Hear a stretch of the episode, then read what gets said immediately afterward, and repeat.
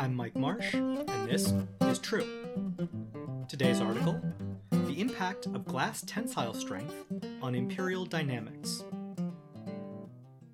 The city of Prague had a dominant role in the history of the Holy Roman Empire for centuries, beginning in 1316 when the first king Wenceslas, Charles IV, became Holy Roman Emperor and moved the imperial seat there.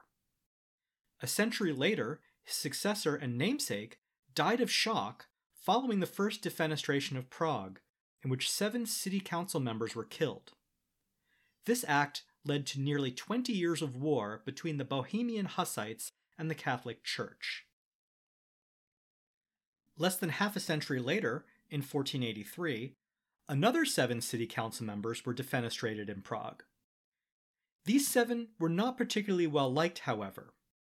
The current king, Vladislas II, easily survived the news of the occurrence.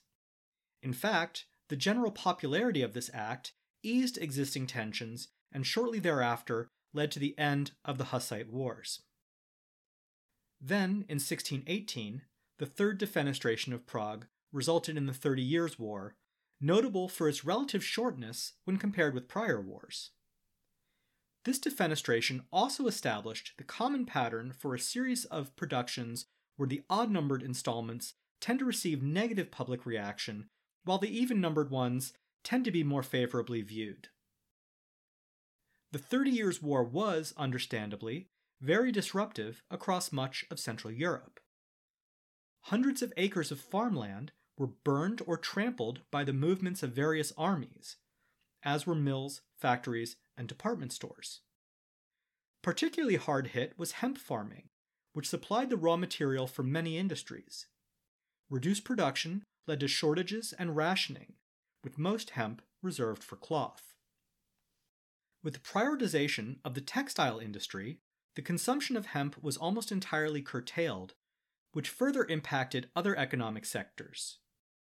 Pretzel makers saw a dramatic drop in demand causing a sharp drop in prices despite the surprisingly robust wheat harvests. This alarmed contemporary economists as the pretzel market was generally viewed as a leading bellwether of the economic health of the Holy Roman Empire. Following the Thirty Years' War, the town hall windows in Prague were replaced with fused quartz glass. Fused quartz is made of pure silicon dioxide, while common glass contains impurities. Since European sand is high in impurities, making fused quartz is extremely expensive. The difference in tensile strength is notable.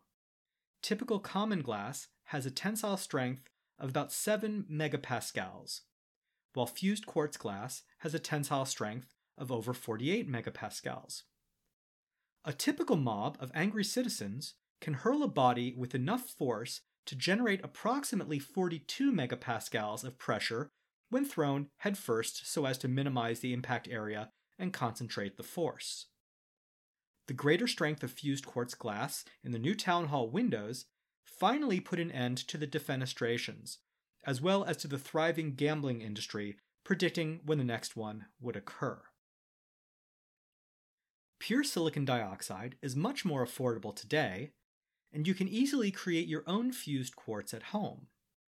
Simply put a lump of quartz in your microwave oven on high until it forms a clear glass.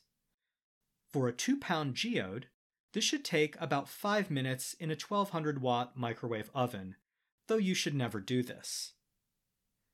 If you visit Prague, be sure to take a tour of the Old Town Hall.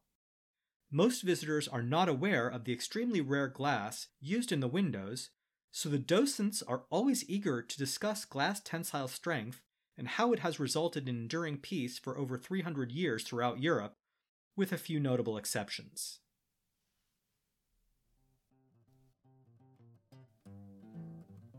This has been Trew. Find us online at trewcast.com. Our theme song is Bouncy by Shaun McMullen from his album Everything. You can find more of his music at sofadogstudio.com.